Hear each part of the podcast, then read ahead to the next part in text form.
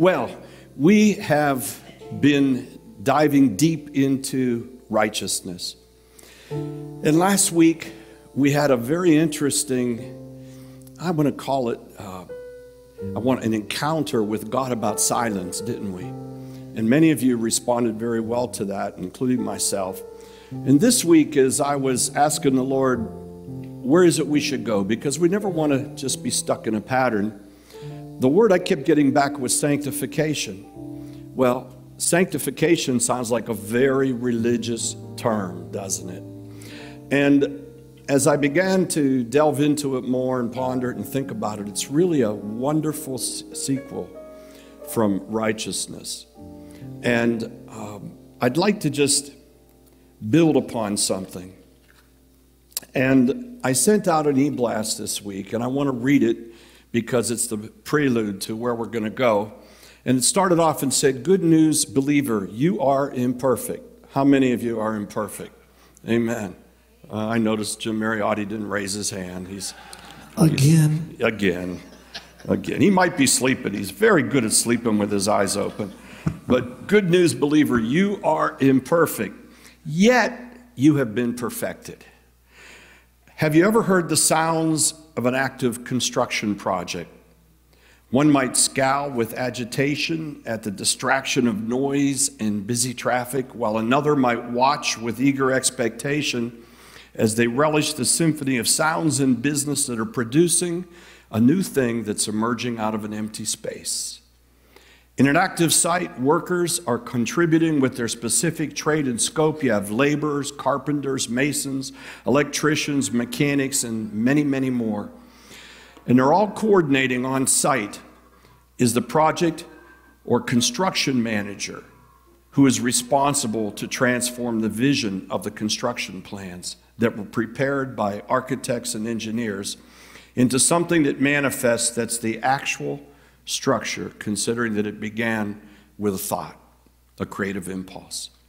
Nothing happens without the contribution and effort of people. And the skilled operation of equipment and tools, the function of materials, and most importantly, you have to have the resources to begin and to finish. But if you are in Christ, then you are a wonderful work in process. You are being formed to a perfectly designed plan. And from your innermost being emerges a sound of constructive sanctification that is perfectly orchestrated. It's a symphony of righteousness, peace, and joy in the Holy Ghost. Reading of the word comes out of uh, Philippians 1 6 being confident of this, that he who began a good work in you, he will carry it on to completion until the day of Christ Jesus. Amen.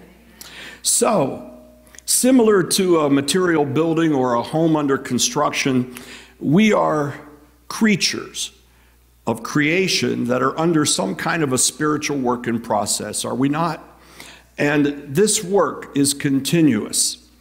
Nothing happens to us unless we become in harmony with God. I'm going to break this down so, so we understand it better. Consider that in a, in a construction process, and I happen to relate to that, so I'm going to deal with that. And how many of you have ever been involved in building something, whether it was your own home or remodeling or fabricating, and right? So you understand there has to be a plan. And that plan is generated by somebody who has the ability to envision what the finished product is right.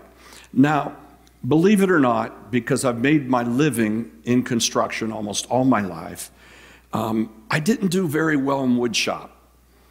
I just couldn't get the drawing to match what I saw or thought, so I just went ahead and started to make it. And, and the teacher didn't like that. And he said, Well, first you have to learn to draft. I said, Well, somebody else can draft. I'm, I want to build it. And we didn't do very well, he and I. And he happened to also be the football coach, and he was a big guy with a paddle with lots of holes in it. And the paddle and I got to know each other quite well over two years. And but people that can envision things or have a, a special knack, a special creativity, and then those that can can interpret that and bring it forth have another knack. And I've also noticed in my life that Many times, the people that design don't know how to operate a piece of equipment. They don't know how to drive a truck. They don't know how to hammer a nail. They don't know how to lay a floor tile. They don't know how to connect plumbing or electrical or how everything goes. But yet, when all of those parts and pieces come together, something marvelous happens. And there's a symphony of construction that begins, and somehow, somewhere, there's somebody who's pushing the project. And that person, whether they're the construction manager, the foreman, the superintendent, whatever they are, they're pushing it according to a prearranged schedule. Well, as we think about that a moment, I think we can get a better understanding about sanctification and what it means to not only be sanctified, but to be in the process of sanctification. The most important thing, as I mentioned before, the most vital aspect of any project that you begin, anything that you do, is funding, is it not? In this world that we live in, if you don't have the funds to do what you're going to do, you can have all the dreams in the world, it's not coming out of the ground. Well, we start inside out. We have everything we need already.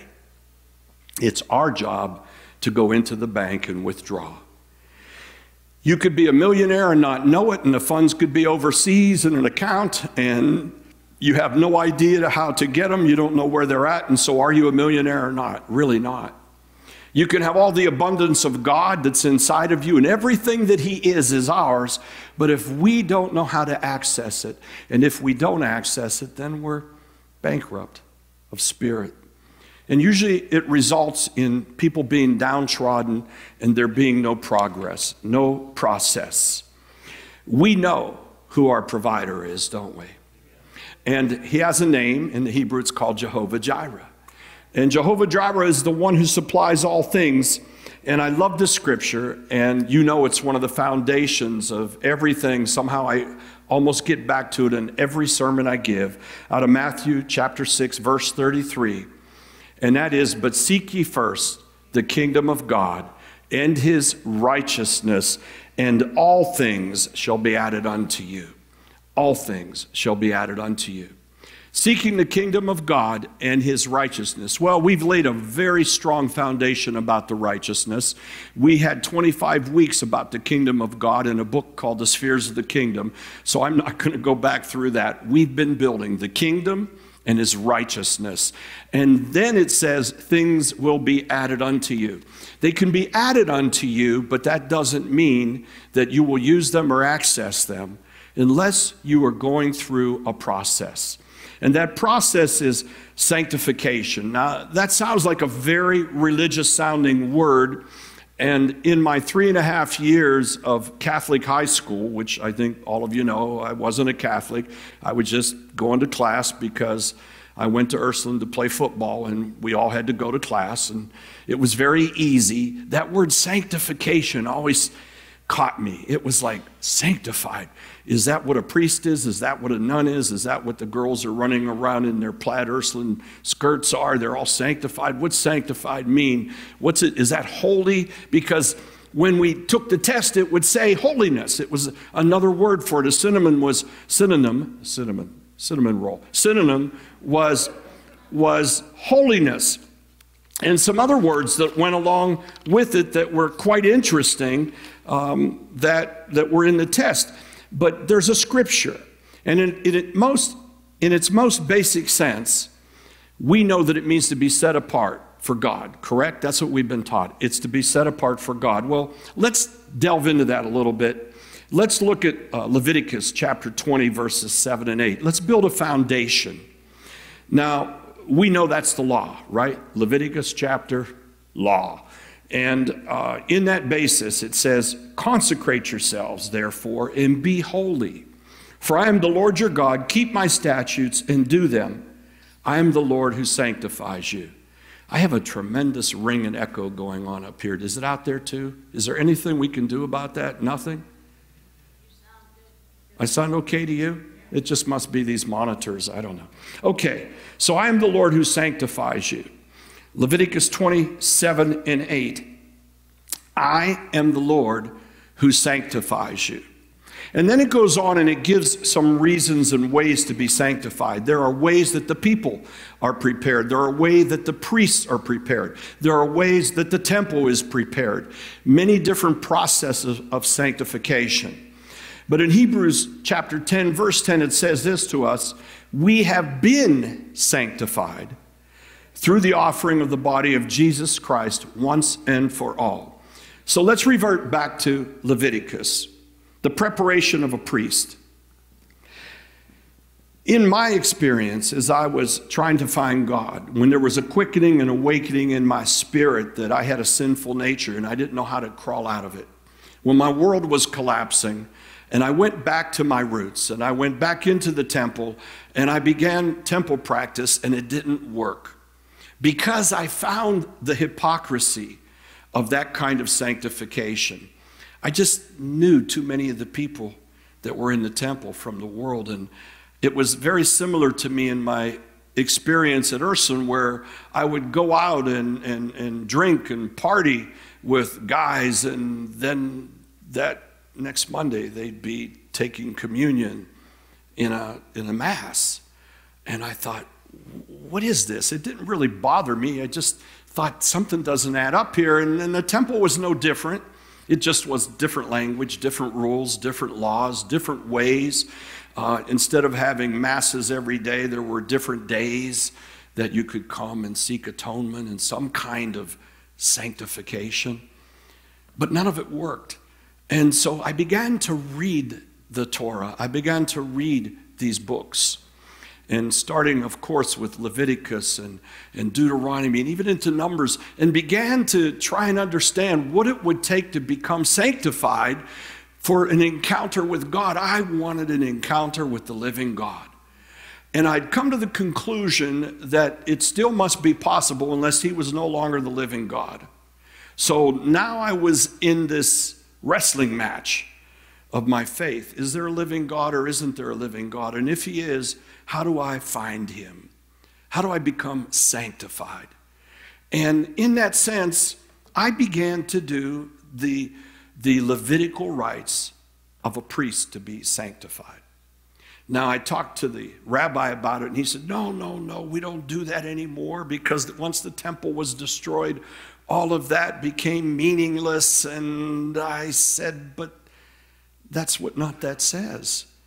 I said, We're substituting things that he said we couldn't substitute. We're doing that's not what the Torah says.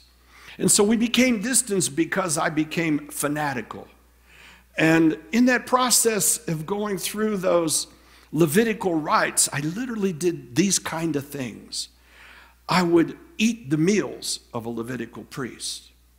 I found the formulas for Ezekiel bread, not the kind you go and buy in a store that has different elements in it, but real Ezekiel bread.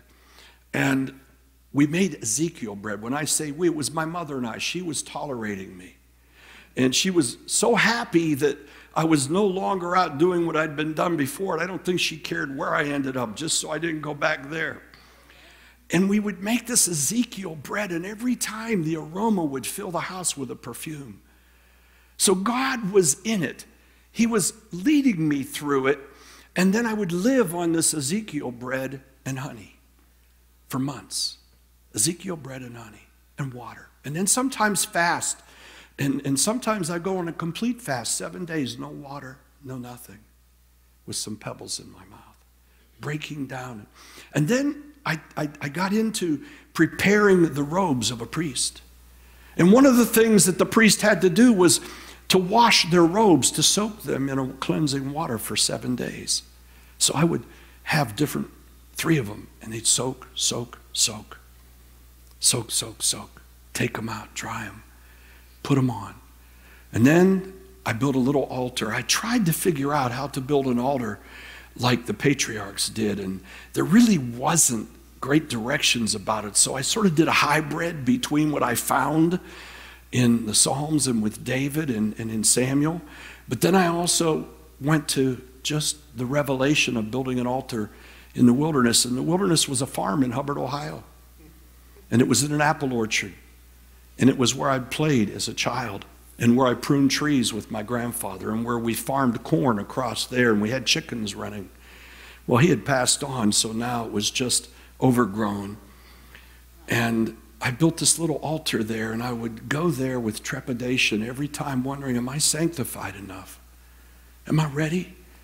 Am I prepared? Did I miss something? If I missed something, would he not come? And every time I would go with a, a heart expecting God to come. And I would scratch and scrounge for things I could find that were either the actual things he said to sacrifice on the fire or they were symbolic of it, whatever I could get. I'd light the fire and nothing would happen. And I'd go through this ritual over and over and over and over until my heart was totally broken. And I realized that I could find no way to be sanctified enough for God to show up. I didn't think it was His fault, but I was angry at Him. I knew that it was something in me, but then I went even further and I said, Are we all lost? Is it totally gone? And I would challenge him openly, speaking aloud, saying, This is your word. I'm doing what you say to do. Now, I realize I don't have a teacher because all the rabbis are confused, and not me, them. They're all confused. So it's you and I, and we're not getting this right. And so I know it must be me. But look at my heart. You said that you love David because he had a heart unto you. Lord, is look at my heart. I'm trying. I've lost everything. I'd lost everything. I had nothing left. I had an empty house with nothing in it, with no lights, no electric, no heat, no water. Nothing. Nothing. It's just me and him. And I was willing to live like that until I couldn't take it anymore. And in that moment, most of you know, some of you know that story. The final time I lit that fire, I said, If you don't show yourself this time, if I don't see you. I, if it's just a small voice, just something, show me something. I'm done. I want to die because I can't live like I did. I can't live in the hypocrisy of religion. Now, remember, the religion I knew was Catholic that I got taught at Ursuline, and the temple that I got taught by two different rabbis. I said, This is hypocrisy. This doesn't work. And it didn't help that my majors at Youngstown State University were philosophy, religion, and political science. That didn't help at all.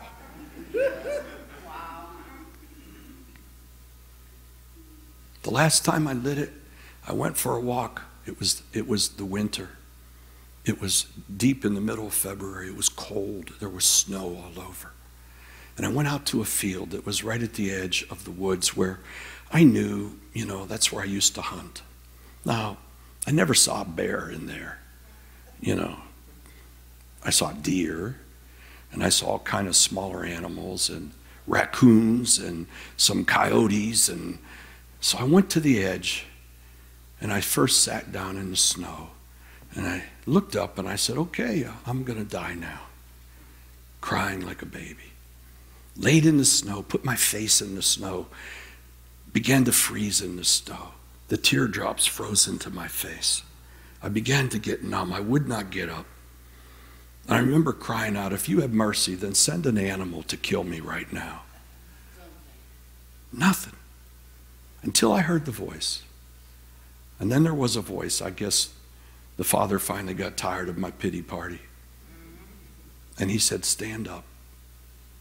And he said something that struck to me very hard because I saw it several times in the scriptures. And he would say, This was mano el mano talk stand up and gird yourself up like a man. God was calling me a sissy. That got my attention. I'm an old fighter. All right, got a sissy. I'm no sissy. I want to die. Sissies don't know how to die. And the Lord said to me, Go back to the book that you were reading. Well, I went back to that book.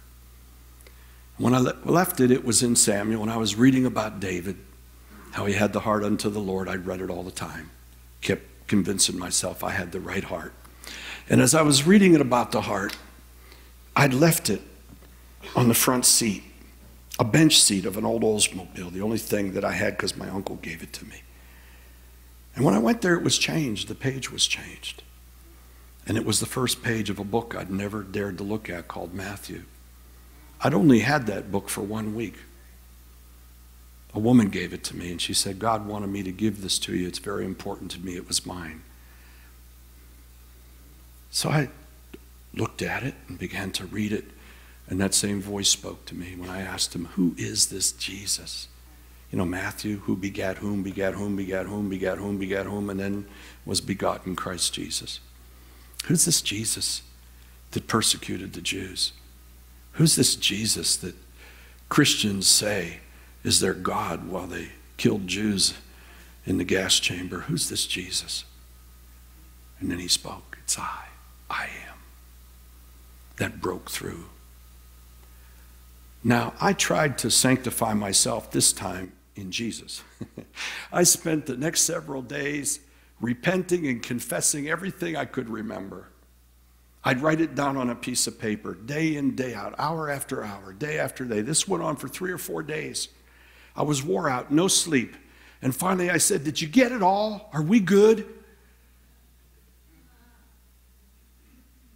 And then he said, My grace. I said, What? My grace. What about your grace? Read about my grace. So that began a journey.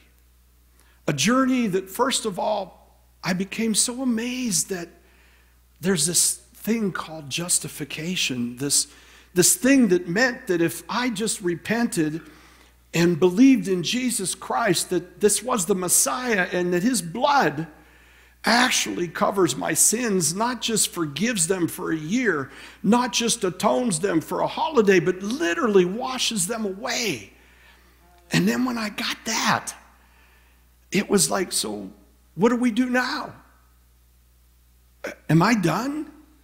You did it all. And what do I do? Nothing? And then I began to learn about sanctification. First, we're predestined, right? People don't like predestination. Get over it because it's in the scriptures, Romans 8. Predestined, then called. Well, I began to realize he was calling, but I wasn't answering and I didn't know how to answer. And then he said, After you're called, you're justified, which is made righteous, right? He was made sin who knew no sin, that we might be made the righteousness of God in him. And then after that, sanctified. Sanctified. That was that old Catholic term from high school sanctified. So, is there a contradiction?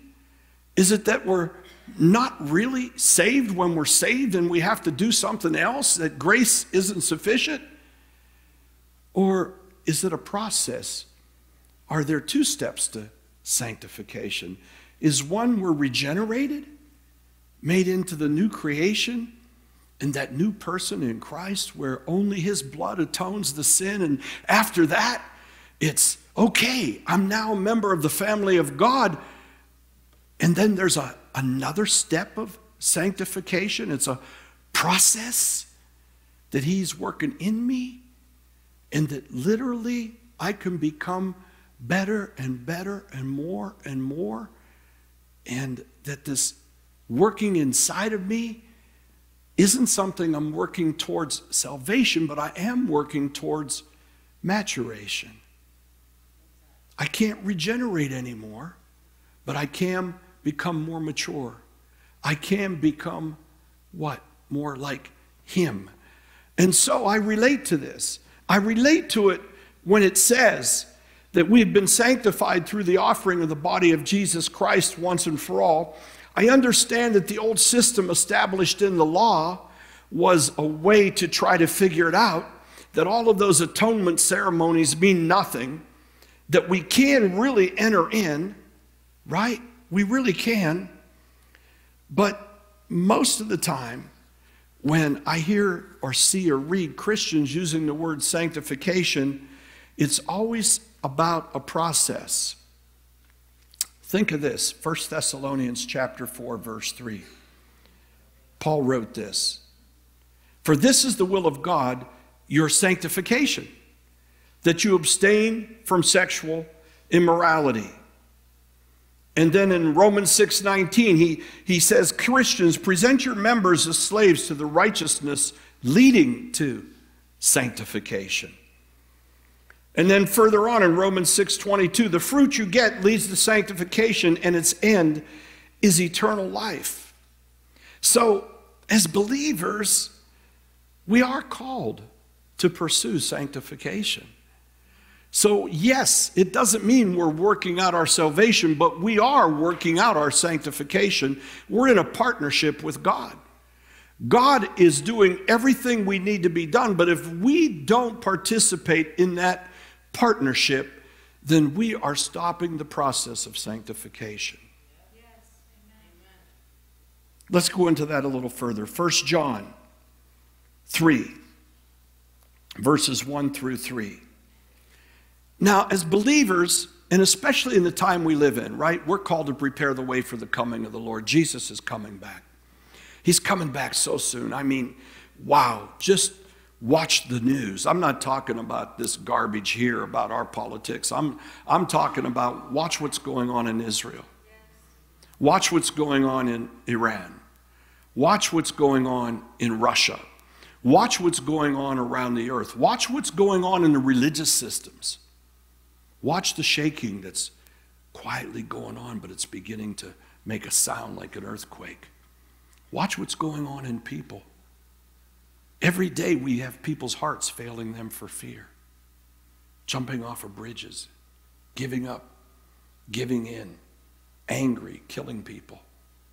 Hearts failing for fear all over the place. Jesus is coming and he's coming very soon. And so, like, unlike maybe any other time, we're those who have this wondrous hope and expectation for the coming of Jesus Christ, even as it says.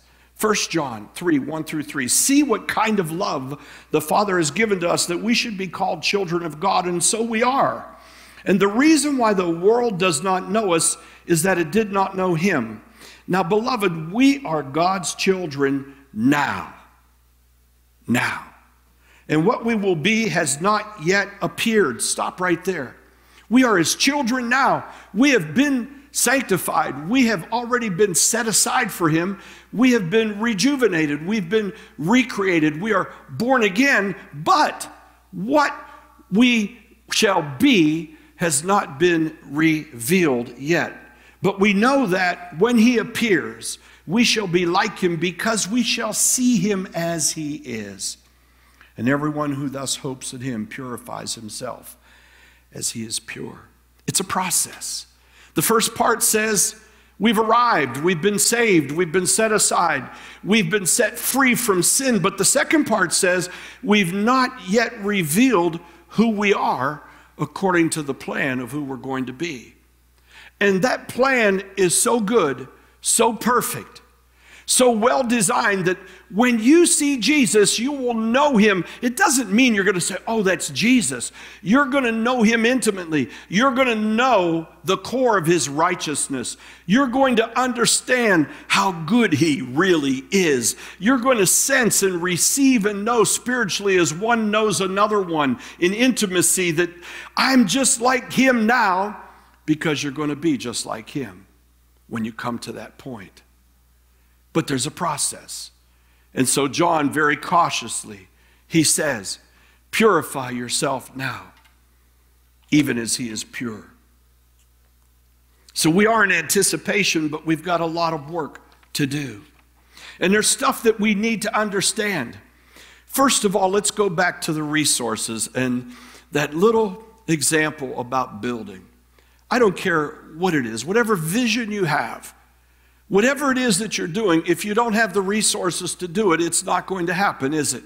You've got to have the resources. Well, let me introduce you to one of the most magnificent names of God that He gave Himself El Shaddai. El Shaddai. you know what it says in simple Hebrew? The God who is enough the God who is enough. El Shaddai, the plural, Elohim, the Godhead that is enough. God the Father, God the Son, and God the Holy Ghost. Enough. enough. The plural version. Paul knew Jesus like none of the disciples knew Jesus. You say, what? He was the last one. He never even touched him in the flesh. But you see, the Jesus they knew wasn't the resurrected Jesus. They knew him for a moment, but they didn't know him. But when you read the Pauline revelation, Paul saw it all in the Spirit. He saw him go into the heavenly heavenlies and into the throne room and present his blood. He saw that and he wrote it and told us. The other ones didn't see that. He saw that he descended into paradise and set them free. The other ones didn't see that. He saw the revelations of the Word of God and, and the fact that there's a process of sanctification that goes on because while these disciples were trying to grasp grace and freedom and liberty, they still came from the law. And so there was a, a shady area where obedience was part of the law. And they were still living in a time where they still went to the temple on the days of atonement. They were still living at a time where there were family dinners where some were saved and some weren't saved. They were still living at a time where it wasn't Christmas and it wasn't Easter, it was Pesach and Hanukkah. And so they were trying to put it together, but Paul knew Jesus in a different way. He knew him because he understood how he extricated him and sanctified him and then gave him a mandate to continue on in that process. And we know him in a better way than they know him. Believe that. Now they know him because they've seen him and now they're with him. But we know him in a better way because we got the benefit of the Pauline revelation. We have the benefit of the Holy Spirit. We have the benefit of over 2,000 years of experience, failures and goodness and things that worked and things didn't work. You know, there's nothing better about the Word of God than it being proved. Correct? We can talk and talk and talk about the Word of God, but unless it's alive in our lives, and unless we see the fruit and the benefits, Edward Spurgeon once said this. He said, Your entire life is a series of little miracles. Amen. Wow. You know, if our eyes aren't open, we don't even see them, do we? And I look back now with open eyes and I can think back to, as a little child I was thinking about this in the wee hours of the night, wee hours of the night. I only was able to sleep a couple hours. There was a stirring inside of me about this. Till I finally surrendered and said, Let's just go at it, Lord. And I remembered this as I was saying and contemplating as I go back and I read Spurgeon often about the series of little miracles. I read that about four o'clock this morning. I said, Yeah, I can think back and see some more, but, but I remember this one. I remember my father dropping me off at the Jewish Community Center. He went to a meeting or something, and he did it often because I was alone by myself a lot. And I loved going there, and I'd love to swim, and I'd play in the pool, and they had a game room, and I'd just hang out. And I had this little inner tube, this little plastic cheap inner tube. It was orange. I remember it to this day. And I would put it on and I would go into the deep water and swim all over because I had the inner tube. And I was pretty daring. And I figured, even though time and time again they would say, You stay on this side of the line until you pass a swimming test. Well, I didn't have swimming lessons, I was self taught. So I would sneak over. And many times I would turn it so that it was on my belly so they wouldn't see it and throw me out of there. And I'd just go like this. Well, one time it slipped and it went down to my legs. And somehow it got tight and I couldn't get out of it. And my legs went up and my head went down and I bobbed like this for a while until I was running out of breath and energy to bob anymore. And nobody saw me. And then all of a sudden, this man jumped in the water dressed in his full military uniform, picked me up, soaking wet, put me on the side, turned around, looked at the lifeguard, said, That's my son. A miracle. That's my father. He got there just in time. Think about it. And he was able to recognize his son's feet sticking up out of the water. Nobody else did.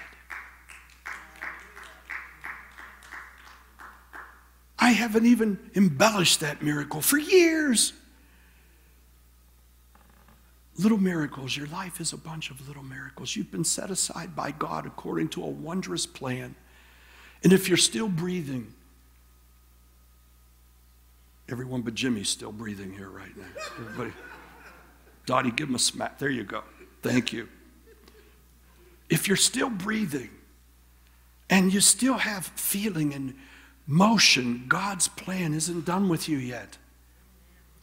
He's the architect. And I could give you all the scriptures, but you know them. It says in Psalms that you were wondrously made, placed in your mother's womb. He said to Jeremiah, I knew you before you were in the womb. And he even let Paul know that he called him before the beginning of time because Paul went on and on and on about it in his revelation. We know that it says he assembled all the parts of who you are. Well, yes, you have a lot of body parts. I once knew, I remembered how many bones and tissues and organs. I don't know that anymore. I'm at the stage in my life where it's on a must know need basis up here. Right, Pat? Pat's shaking her head. If I don't need to know it, let it go because I need room for other stuff, the important stuff. Must need basis. I used to read statistics about everything. Not anymore. I don't need it. I can just Google it when I want it. He's made every part of you so special, so wondrously. And me. Think of it me. Imperfect me. Undeserving me. And it's not just your body parts, it's your spiritual parts. He's the God of yesterday, today, and tomorrow. Isaiah gave this wonderful proclamation in, in 48, chapter 48. In, in essence, what he said was he was speaking what God was saying, and he says, In your past, I am there. In your past, I am there. We already know He's in our present, and we already know He's the God of tomorrow, but in our past, He's still there. That means that when you're in Him, you're all in Him. Your past, your present, your future, all the pieces being orchestrated wondrously. Because I don't know about you, but I blew a lot of things even after I was saved. I blew a lot of things last year and six months ago. I made a lot of mistakes in this church. I, I, I, he finally had to slap me and say, Shut up. I know what you did wrong.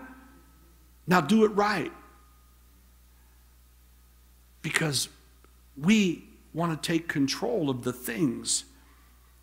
But what he says about that is all things, all things, all things, past, present, future, work together for good. Oh, come on. I don't know about you, but that sets me free. That means even in my worst blunder, in my worst moment, even in, in my most fearful moment, even when I failed the worst, somehow he already knew it. I'm not saying he's responsible for it, but he knew my irresponsibility. And he says, Son, it's part of your sanctification process it's going to work a good in you. Well, I look at it this way. We celebrated our, our little uh, granddaughters, one of our little granddaughters, birthdays two days ago, three days ago, little cute Laylee, Laylee, little peanut. And, you know, like anybody with their grandchildren, they just put smiles on your face and everything melts. And, and she had two candles. She turned two years old. Well, I don't think she ever got close to the candles before because she couldn't crawl out of her chair onto the table. And while nobody was watching real close, getting the pictures ready, she crawled out of the table, put her finger on one candle. And right away, her father pulled her hand back and she looked at her finger. She didn't cry. And he said, Fire. She looked at him, she looked at her finger, and then she wanted the icing. But the next time, when they wanted her to go closer to the candles to blow them out, she went like this. She backed off because she realized that she touched fire. So, the good in us, when we mess up, is we realized we touched fire. But it doesn't mean we should touch it again. That's part of the sanctification process. What are we willing to walk away from? How many times are we going to tell the Lord, Yes, I know I'm imperfect, but I want to stay imperfect in the area that I'm at? Now, I'm not preaching down at you just because I'm up here. I'm preaching to myself. Just because I've been doing it for so long, does it mean that God is tolerating it? Or does it mean that I'm falling short of the sanctification process. What I have lived long enough to experience is when I begin to get some things right with God and I quit being so stubborn about them in my own life, in my own arrogance, my own pride, my own religiosity. I'm the only one. All of you are just flowing in grace, which is good. I hope you are too on, online. When I step out of that, is when I realize that now He can take me in another step of becoming more like Jesus because I've come out of that one. How can I expect Him to keep giving me more when I'm refusing to deal with what He's given me? Is it that He's not sufficient enough to help me, or is it that I'm not willing to let Him be sufficient enough to help me? Who's wrong in this equation? Whose scripture is right? Whose word do you believe? Whose report do you receive? I'm speaking to myself now. I'm preaching to me. So, let's move on.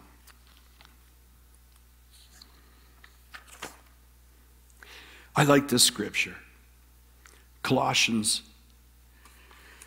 Let's go to Colossians chapter 1 and um, verse 19. It was the Father's good pleasure for all the fullness to dwell in him, Jesus Christ. The Father's pleasure for all the fullness to dwell in him. Colossians 2 3. In Christ Jesus are hidden all the treasures of wisdom and knowledge. That really strikes home at this hour, I think, for a lot of us. How many of you would, would say, you know, mean, you're putting all your needs together, your desires, your hearts, your wants, and I know we could have long lists. We all do because we're human, right? How many of you could say, I really could use some wonderful, spot on wisdom from God right now? Amen. It's a treasure, it's in Christ and Christ is in you. It's already there. Now we have to access it. The world has all kind of motivational speakers and corporate coaches, right? Life coaches, corporate coaches, motivation speakers. They get to the point of telling you to unlock the potential in yourself, short of the fact that the potential is God Almighty. So you can work at it and work at it and work at it, and you can believe it all and wonder why isn't it working or why did it work for them and they made a million dollars and all I did was give them a thousand dollars. Because they made a million dollars on that many people's thousand dollars. How come they can buy all these rental properties and become gurus and I buy them and they steal the copper out of them as fast as I begin to fix them up? How come they opened up a used car lot and sold 6,000 cars and I bought three cars and nobody wants them?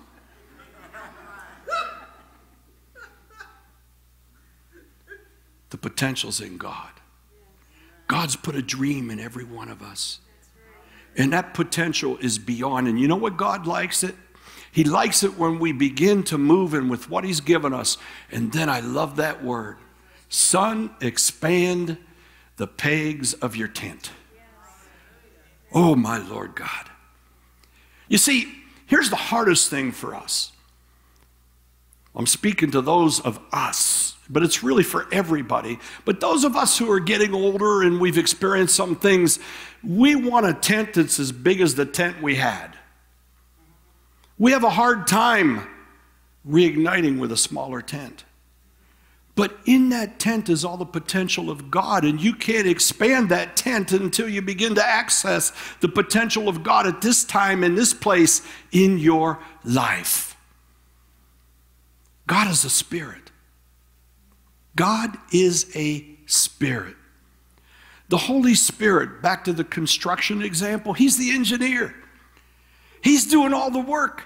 He's seeking deep into those treasures that God has put into you and me already. He's finding them, He's agitating them.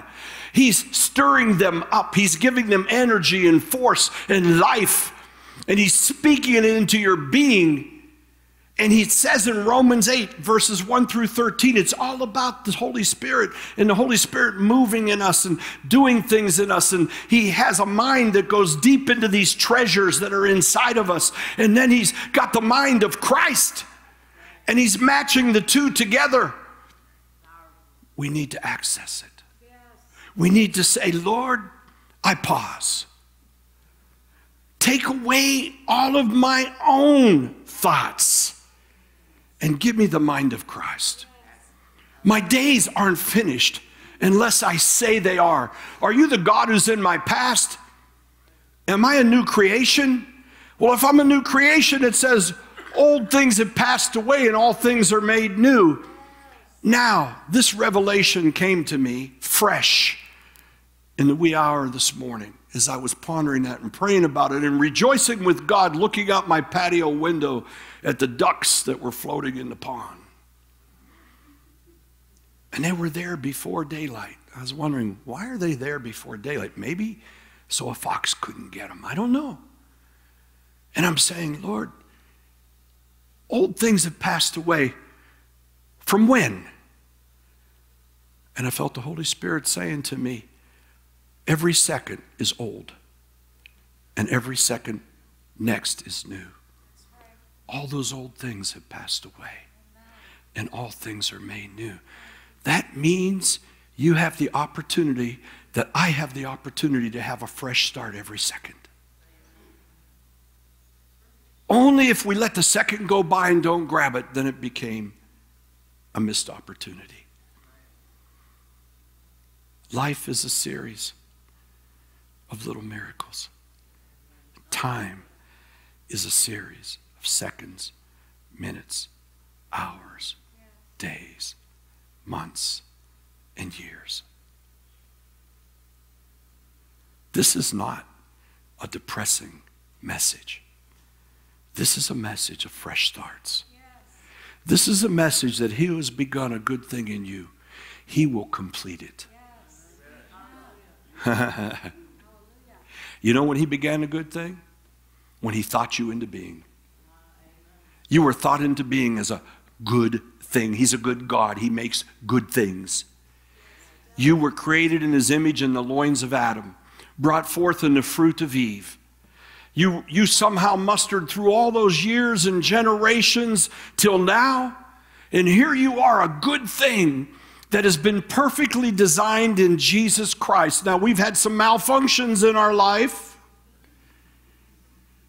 We can't blame those all on God. Some of us can look back and say, well, my mother, my father, my grandfather, look what the somebody did to me, some stranger, this and that. But we have to get over that because that's in the past, and today the second's a new start.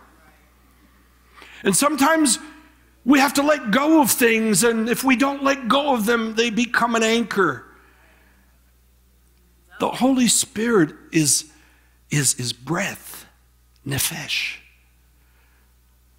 The first thing, the revelation we have of the Spirit of God says that that Ruach HaKodesh, that Spirit of God, and the actual interpretation is the Nefesh, the breath of God in Hebrew, began to float over the void of the darkness and to call treasures out of it.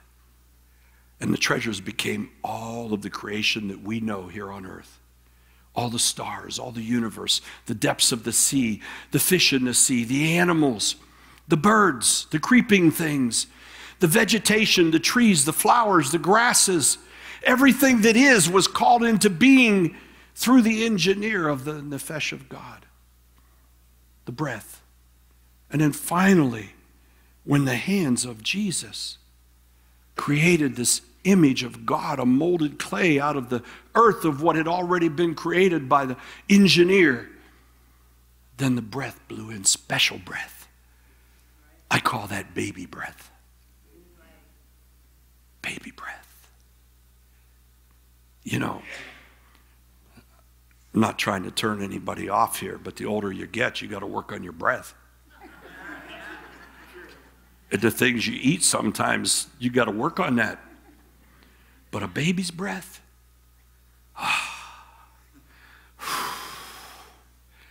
Sometimes it turns into turtle breath. They get a little older, get some teeth, get some stuck stuff stuck in there.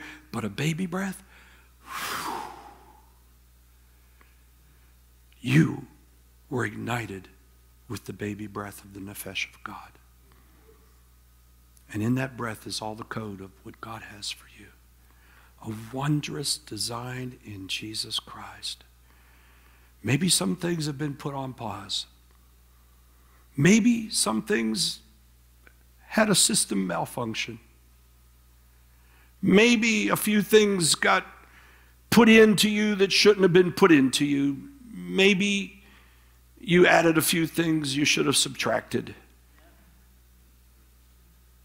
I think I'm exposing my own heart to you. Maybe in spite of ourselves, we just didn't get it right when we had every chance to do so. Maybe God was blessing and somehow we thought it was our performance. oh, can we laugh at ourselves? Maybe it's a word spoken out of time and not the right word spoken in time. Too often we like to say this that I was just in the wrong place at the wrong time.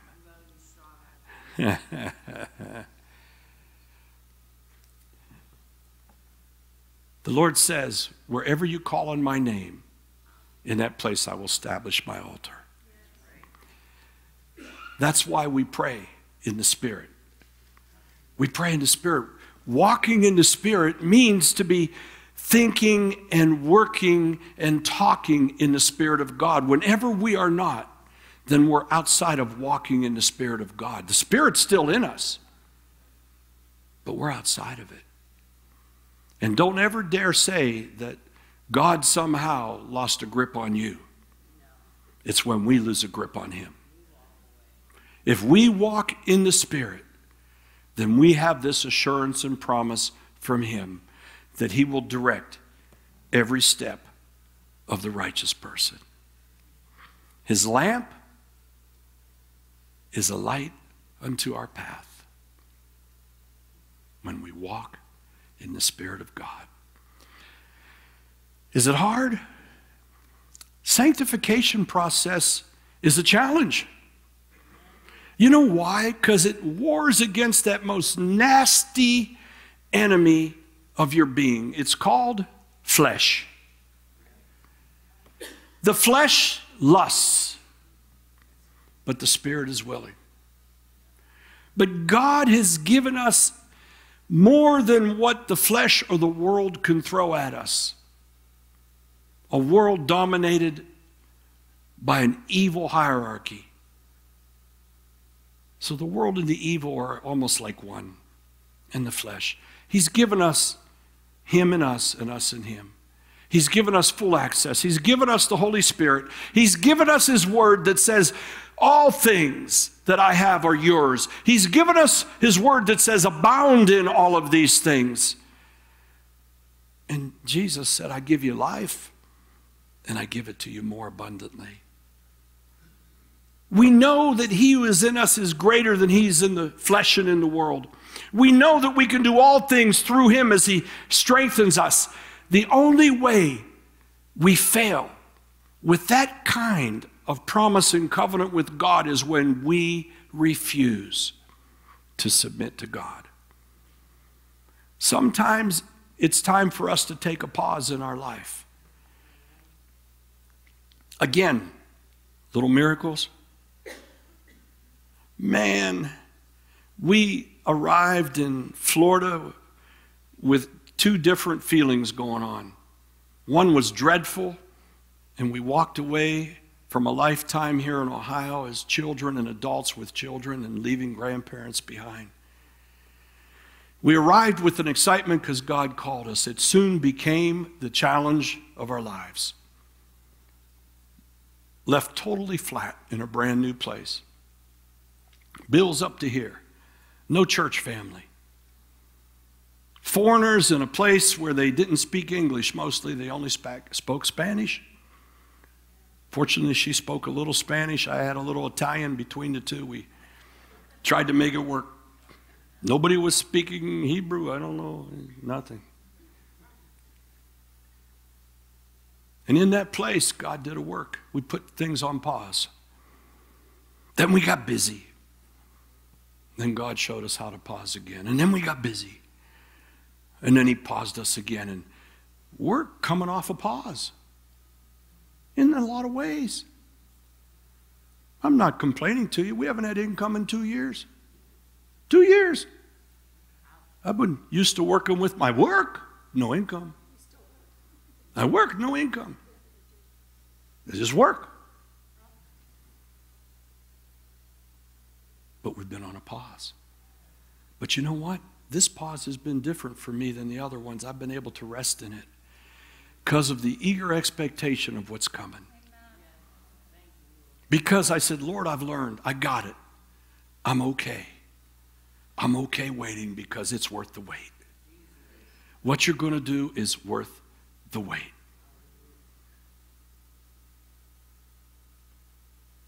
What God's going to do with you is worth the wait. You may have to go on a little pause. Relish the pause. Do you know what I really relish now that I hated then? It was being a hermit in that home on Selma Avenue, 2301 Selma, north side of Youngstown. Dark, drab, cold, alone. No friends, no communications, no nothing. Just me, the Holy Spirit, and God. Communion every day, visions, dreams, the Word of God. Baptize me in the, in the tub. Just me and God. One year. I was so ready to get out of there in one year. I was banging against the walls. And you know, now I look upon it and I say that was one of the best years of my life because of what God did in me. And if He had not done that, oh my God, I probably wouldn't. I know there's no probably, I would not have made it. If He didn't pour into me what He poured into me, because I tested Him after that, not just once, but twice. Of course, all of you guys, you've just walked straight ever since you've known God.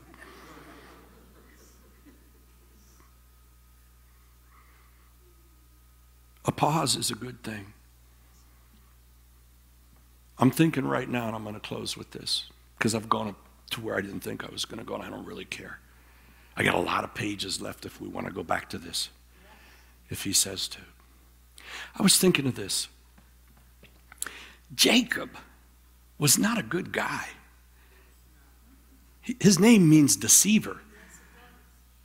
Who gives their kid a name deceiver? That's like putting a, a prophetic curse on your child. You have a baby and you say, murderer, liar, hypocrite. Jacob, the deceiver. And he tried to do things with one foot in the patriarchal law and promises, and the other foot in his own flesh and the world. And he thought the time had come, it was about time to die, and he's sitting in the wilderness by himself. Figuring if I'm going to die, I'm going to die here. If I'm not, I'm not. He got tired. He took a pause because he was tired, not because he was wise. And in that pause, he laid his head on a rock, a hard rock, the rock, the rock, my deliverer, a foundation, a cornerstone. Little did he understand how prophetic his life was going to turn in that one night. And he had a visitation on the rock. And soon thereafter, he no longer was the deceiver, but he came the seed of promise, Israel, a new name, the birthing of a new people new promises, covenants that flourish and come alive, and, and the house of David to spring out of it, and, and, and Jesus Christ, the Messiah, to come forth from the house of David, and a whole city that would be built, and a temple that would be built and dedicated to the Lord God Almighty here on earth. And who would believe that the Lord God Himself would come inside of an ark of His presence? And that wasn't enough. From there comes the Messiah. And His presence comes into each and every one of us from a man called a deceiver who put his head on a rock in the middle of the wilderness. How about you and I put our heads on the rock tonight? Let's do it with an expectation.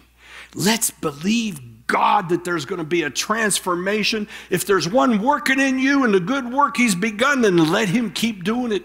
Lord, accelerate it.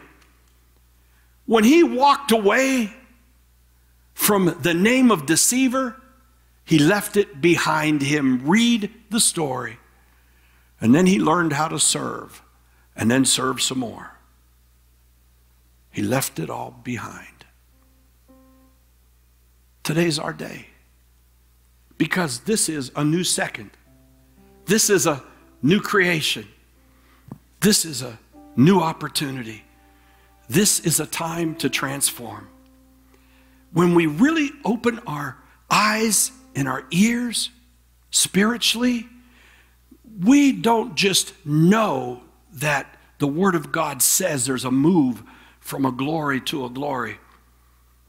We're in the glory. And we're moving from a glory to a glory. The glory of today is nothing like the glory of tomorrow. Special something going to happen for you, sister. I see it all over your face. All over you. All over you. We don't just hear about a strength to a strength, we become the strength into another strength. You see, it's one thing to receive, it's another thing to be. If Christ is in you, the hope of glory, then you no longer have to ask Him to show you His glory. You have to say, Let me see the glory. People are running out all over the place to see the glory falling from the skies and gold dust and other things when the glory's here. We could be in an audience of 10,000 people praising for the glory to fall and never see it. Or we could be with our head on the rock in the quiet of our room tonight and be glorified. Oh, my Lord, I feel the presence of the Lord.